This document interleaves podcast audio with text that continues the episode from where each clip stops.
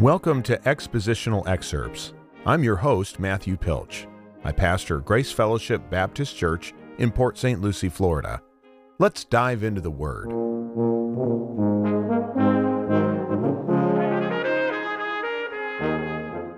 In today's episode, we will resume our discussion of 1 Timothy chapter 1. We began in our previous episode a discussion of verses 3 to 7. We actually only made it through the first part of verse 3.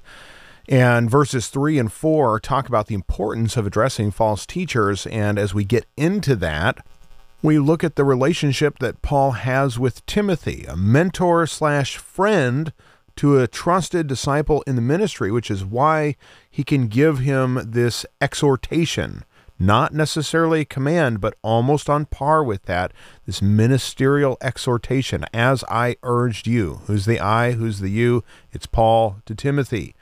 What was the exhortation? Remain. And we identified that as something that is stronger than simply stay, abide here, hang out.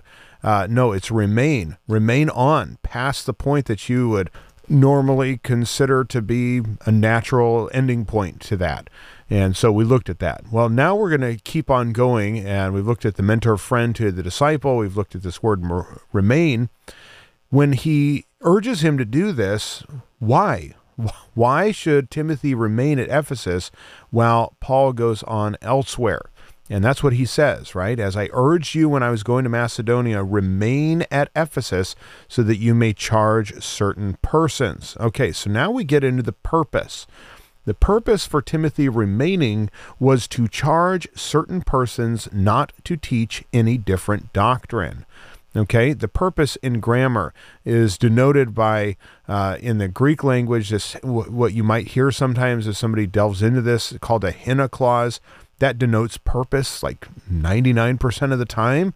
So when you see this hina, it's often translated, uh, you know, early on in your Greek. Uh, when you're studying that and you're getting vocab, you translate that word hina in order that or so that. And that really denotes purpose. And that's what we find here. So we have a hina clause and we say this is a purpose clause. What's the purpose? You may, the charge, friendly yet firm. You know, this is what Paul is doing so that Timothy would in turn charge or command. So he's urging him to stay that's not the same level as a command, but he says, The reason I want you to stay is so that you may command others. And that's really what that word means uh, to charge, that's translated as command or charge.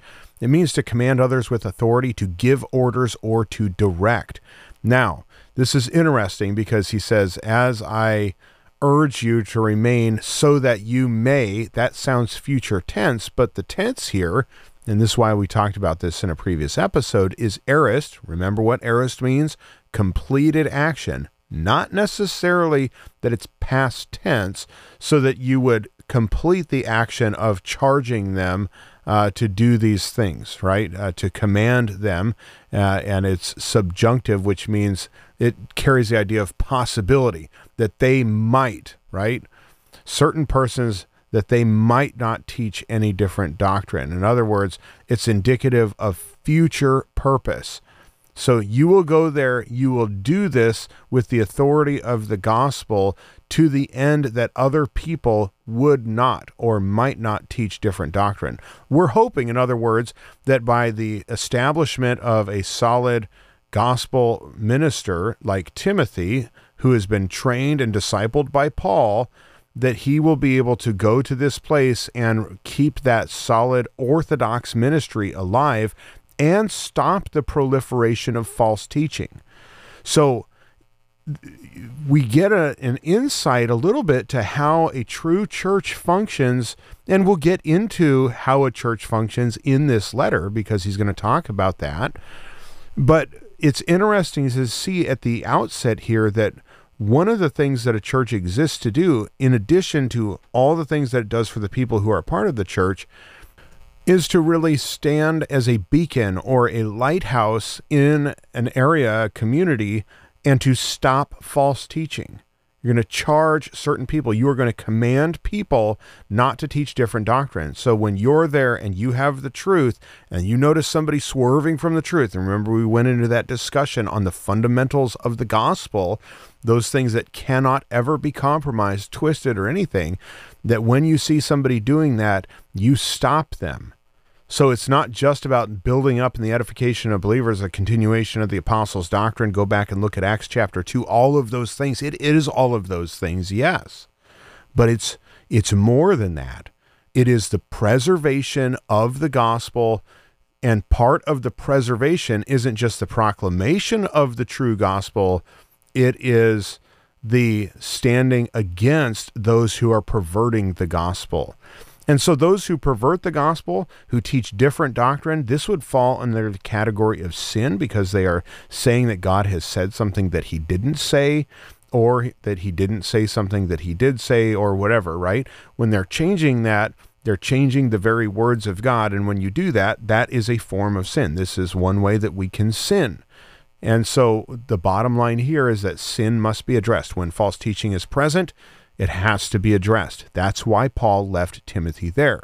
Who's he supposed to charge? Just anybody? No. The text goes on to say certain persons. Now, Paul is tactful in the ministry, and this should not be missed. In chapter 1, the same chapter, verse 20, Paul mentions two that have shipwrecked their faith. Okay, if you look down to verse 20, he's going to mention them by name Hymenaeus and Alexander. All right. And so that's important. But remember, he's tactful. So why not mention the others by name? Most likely because their offense wasn't as great and there was room for repentance and correction. So we have to ask ourselves a very practical question here. Hopefully, everybody who's listening to this is part of a local church. We all make mistakes. Church is made up of redeemed sinners. And while we're all on this journey uh, that's called sanctification, where we're trying to become Christ like, we make mistakes along the way. We're going to learn how those are to be remedied in this letter. That when somebody is confronted in sin, they should repent of that. Even an elder in the church, that's going to come up in this letter.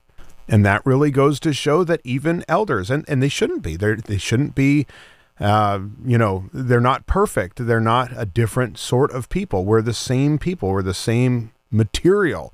We fight the same desires and those type of things. We're all called to live the same Christian life and to fight and wage that same spiritual battle. But sometimes we sin. The first time a pastor or an elder sins, are they to be immediately taken down from that office and thrown out of the church and castigated forever, you know, and thrown out? No, because they're not called to be perfect. Okay. But the point is, is how we address those things is going to uh, give us an insight into to how things should go. But the other point is, and, and this is where I'm going with this, we all make mistakes. Everybody at some point in their life is going to make mistakes. And there has to be room for grace. There has to be room for repentance. There has to be room uh, for all of those. And so if we don't give room for that, and the first time somebody makes a mistake, we just simply throw them out on their ear, well, that's a problem. And what we learn by bringing the example of Hymenaeus and Alexander into this discussion from verse 20 is that apparently they had gone so far, had been given the opportunity, it seems by implication, that they had actually been confronted not just by Timothy but by Paul because Paul's the one who's mentioning them and he's the one who mentions that they've shipwrecked their faith. They've been confronted. It seems to indicate that they have been confronted in their sins and in their false teaching and their false teaching has resulted in the shipwreck of their faith to the point that they have completely walked away. Now, I am not going to sit here and dwell long on this, but I could ask the question, and you can probably think of somebody right away, if you've been a Christian for any length of time, that has shipwrecked their faith, who has walked away from the tenets of Christianity, who once held it and no longer does. Right? So let the reader understand. And the point of that is is that Paul sees a marked difference between somebody like Hymenaeus and Alexander and whoever it is that falls into the category of verse 3 as certain persons. And so I, I take that, and I think I'm in good company here that they're, these people are not quite of the same. Uh, they're not quite as far down the road as Hymenaeus and Alexander, and so he doesn't mention them by name because they have the opportunity to repent and turn. And that is something that we can all learn from as well. Uh, not everything has to be just flaunted before the entire church. There has to be some grace. There has to be some discretion. There has to be mercy in all of this. And I think that that's uh, that that's very important lesson for us. In the case of Hymenaeus and Alexander, Hymenaeus and Alexander, it seems that their destruction was complete. Paul says if you go on and read that section there, which we'll get to several episodes from now, that he had handed them over to Satan so that they may learn not to blaspheme. Very important there. So, this certain persons shows that the group is smaller. Certain persons doesn't denote a large group. It seems to be comprised of a few individuals rather than the entire church. And it also shows the destructive power of false teaching.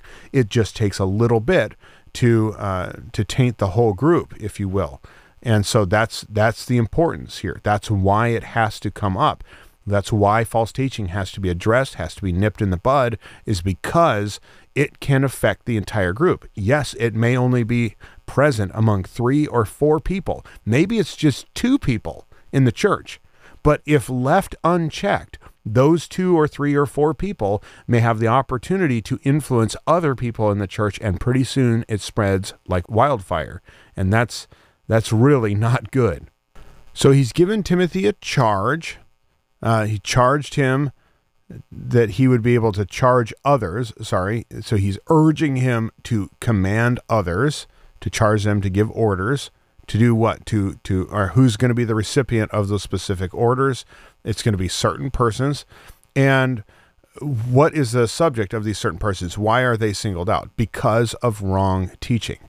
Because they're teaching what he says here is a different doctrine. So he says I, I want you to charge certain persons not to teach any different doctrine. The main problem which required hands-on attention from paul you know, and and from Paul's best was this group of people, and he's leaving Timothy here not because he's upset with Timothy, not because this is a punishment that Timothy is receiving, but because this is so important, right? This is the power of wrong teaching. This is the power of different doctrine. Some might argue that it required Paul himself, but there comes to a, a point uh, where we have to trust the next generation to pick up the weapons of our warfare and to continue to fight the good fight. And the word here for different doctrine literally could be translated as another teaching, right? So we could render it this way I urged you when I was going to Macedonia to remain at Ephesus so that you may charge certain persons not to teach another teaching. Okay, and that shows how important it is. You know, you think about people quote Spurgeon, people quote Martin D. Martyn Lloyd-Jones.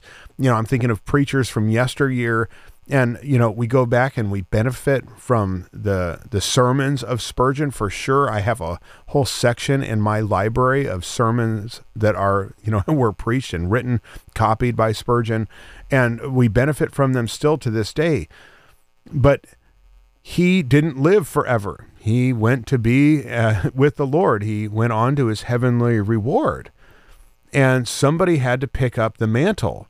And that's the point. He fought his fight in his day. You think of the downgrade controversy, which was, you know, the big theological thing that he fought. But, uh, you, you know, go back before his time. You think about the marrow of divinity in Scotland. And I, I mean, there's just, it's incredible who has fought these wars uh, theological battles, if you will, for the integrity and the purity of the gospel.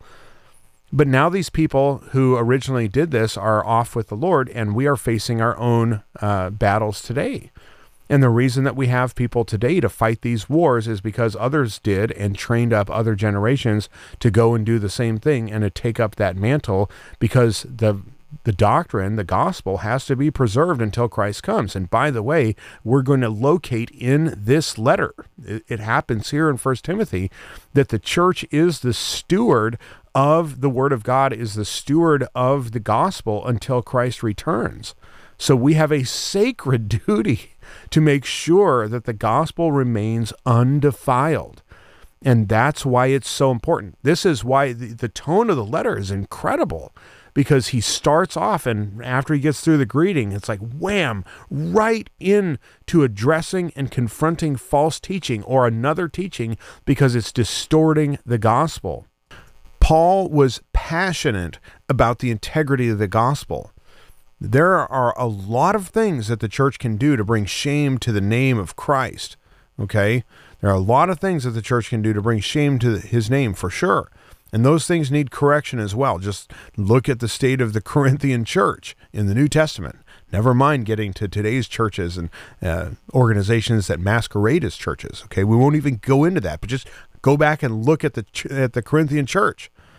Okay, but if you abandon the gospel itself and begin teaching different doctrine, then the battle is all but over. And by the way, I would just recommend go back and read the opening chapters of Revelation, specifically chapters 2 and 3, and see and read about the seven churches that John addressed under the inspiration of the Holy Spirit. One was this church, by the way. So that's interesting. Not all of them were bad, but there were some churches who had abided false teaching and they are going to be handed over for destruction. That's how important, uh, you know, making sure that we maintain the integrity of the gospel is. Because at the time that God's wrath is coming upon the world and is about to come upon the world, you have churches that are in different states churches that are struggling, churches that are hanging on, churches that have been persecuted, but other churches that have let Satan in the back door. And they are going to be handed over for destruction. Note the strong tone that we find in another of Paul's letters, Galatians chapter 1, verse 6 and verses 8 and 9. Listen to this language. I am astonished that you are so quickly deserting him who called you in the grace of Christ and are turning to a different gospel. That's verse 6. Verse 8, but even if we or an angel from heaven should preach to you a gospel contrary to the one that we preach to you, let him be accursed. And as we have said before, so now I say again if anyone is preaching to you a gospel contrary to the one you received, let him be accursed. Very strong language there to make sure that we understand that you cannot counter the gospel in any way, shape, or form. So, where does this other teaching come from? Possibly what follows in verse 4 is connected. So we'll just take a moment here. I know we're running a little bit long on today's episode, but let's tie in verse 4 because it's going to help us understand. Nor to devote themselves to myths and endless genealogies which promote speculations rather than the stewardship from God that is by faith. All right, so what we have here, I believe, is wrong thinking. This is one of the ways that the the perversion of the gospel can sneak into a church is somebody can take something that is the right thing and then you know just twist it around and that's not good okay? So we have wrong thinking about the right topic and now they're taking things that are ancillary to the gospel they're not the gospel themselves uh, things that you know legends that have come up around it that's what a myth is or a genealogy we'll talk about that in a moment which promote speculation. We can't be dogmatic on those things. And then that speculation uh, then affects our ability to make sure that our preservation of the gospel is intact. Okay.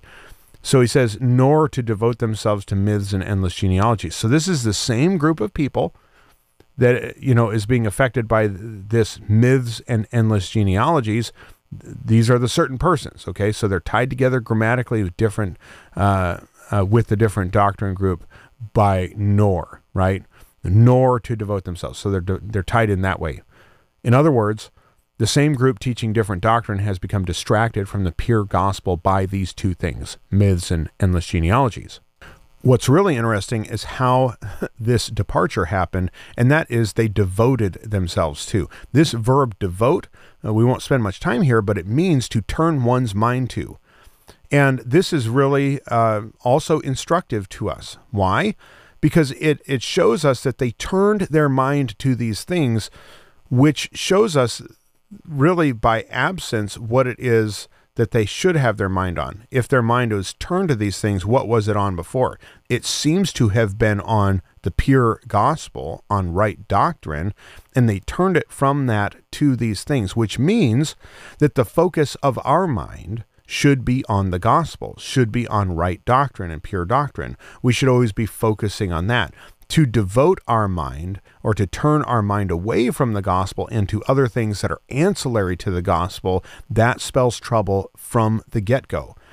And I think we'll see by way of application that it, it's not just myths and genealogies, but we have things today, certain societal issues that come up that some people get preoccupied with that may have some connection to the gospel. That's why I always say they're ancillary but they're not the gospel themselves, and people get sidetracked by them. And when they get sidetracked by those ancillary issues, now they get uh, drawn away from that which should have been first and foremost. Okay. So, what distracted these guys? Let's just start here in the text myths and genealogies. These are distractions from the pure gospel. Okay, myths and endless genealogies. This is chasing rabbit holes, even theological ones, for which the scriptures do not provide an answer. When we do that, it is a pursuit from which no one can recover. And we need to understand that. So when people have myths, and you have to understand this, like, can we learn something from the Apocrypha? Yes. Okay, the Apocrypha being those uh, those books that are included in the Catholic Bible but are not included in ours because they weren't recognized as canon because there are certain markers, and we don't we certainly don't have time to go into that. But there are certain uh, things that the criteria that the the candidate for scripture for canon has to make in order for it to be approved with canon. It can't contradict other parts of scripture. It, uh, it has to say true things uh, about you know God, and it, it has to have there. We just don't have time to go into all that. Okay, that's why the Apocrypha doesn't make it into the Protestant canon. But when we sit here and spend time with that and then pseudepigraphal writings, those are secondary to the Apocrypha. They're outside of the scripture for sure, but they are religious writings. And, and we locate within them certain myths and things that come up. And this is the origin of a lot of you know, a lot of religious hearsay, for lack of a better term. I have seen in some groups uh, recently, you know, that people will sit here and cite parts of the Apocrypha or pseudepigraphal writings. I'm thinking of First and Second Clement, and you know things like that. They will go to those writings and they'll find things in there that aren't present in the rest of Scripture. Scripture, and they will just they will zero in on those things. They're getting distracted. And then they'll build their entire understanding of things like, you know, the big fascination today is with the Nephilim. And of course, it's not just today. People have always wondered about that. Genesis chapter 6, the opening verses of that chapter, you know, talk about the, the Nephilim and sons of God and the daughters of men and who are these people and all this. Well, people look to extra biblical writings and try and come up with it. That, that's myths, okay? And we don't have a concrete answer on that. And the point is is we can spend all day looking at that but that's not going to help us get closer to christ. And there there's no want uh, for distractions that can tear us away from the gospel. So we have to choose carefully the th- how we spend our time and what we look at and focus on when it comes to the gospel and to church okay?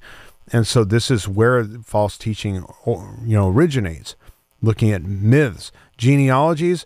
Uh, as we'll come to find out later, this is going to keep coming up again and again. You look at genealogy and say, well, how does a genealogy contribute to false teaching? Well, here you you start making links to people right because we have lists of names and some of the lists are different and we wonder why and this really kind of gets us into what today is called numerology and you have a lot of people who look at the Bible and say, well, listen, God doesn't make mistakes. And I'm not saying that he does, okay? And not only does God not make mistakes, but everything that he did was purposeful. Well, I agree with that as well.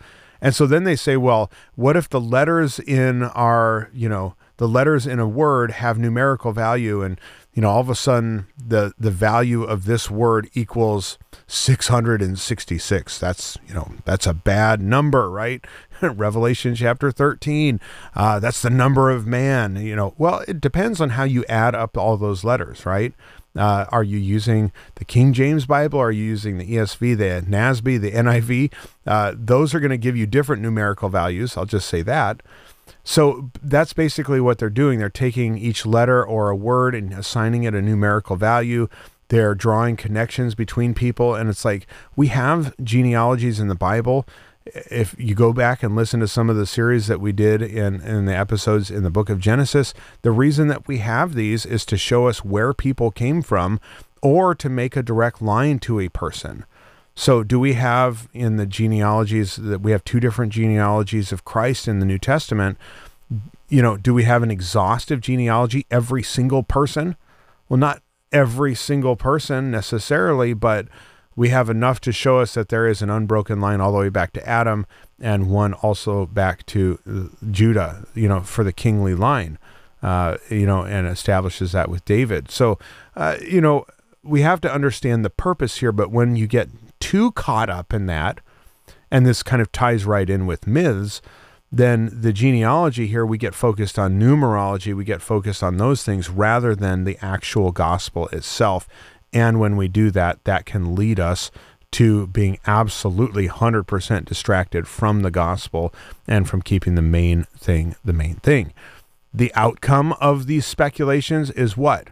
When they do this, they promote speculations rather than the stewardship uh, from God that is by faith. This was very prevalent. Uh, you go to 2 Timothy chapter 4, verse 4, as he's closing this out. This is the end of his ministry. Titus 1, verse 14. Go back and look at those scriptures up. But people do this all the time. Turn to the world of speculation and numerology and then make bold assertions. This, by the way, is the same group that we see in verse 7, where we read this, and we'll get to this in, in another episode very soon here desiring to be teachers of the law without understanding either what they are saying or the things about which they are making confident assertions. okay. So this is that group. And so when all of a sudden it's like, well, I read this in Second Clement or First Clement, or you know, I read this in in the book of Maccabees in the Apocrypha. Oh, wow! Uh, this is very, very important. And you, you, pull somebody aside and said, Did you know that the Bible said this? Or, or, not the Bible, but did you know that in First Maccabees it says this? Well, or in Tobit or whatever, right? Then we have a problem. Okay. Now you're making an assertion about something that you don't know anything about. You haven't done the proper research in the proper context, and you've left the gospel. And that's why this is so, so very important. All right.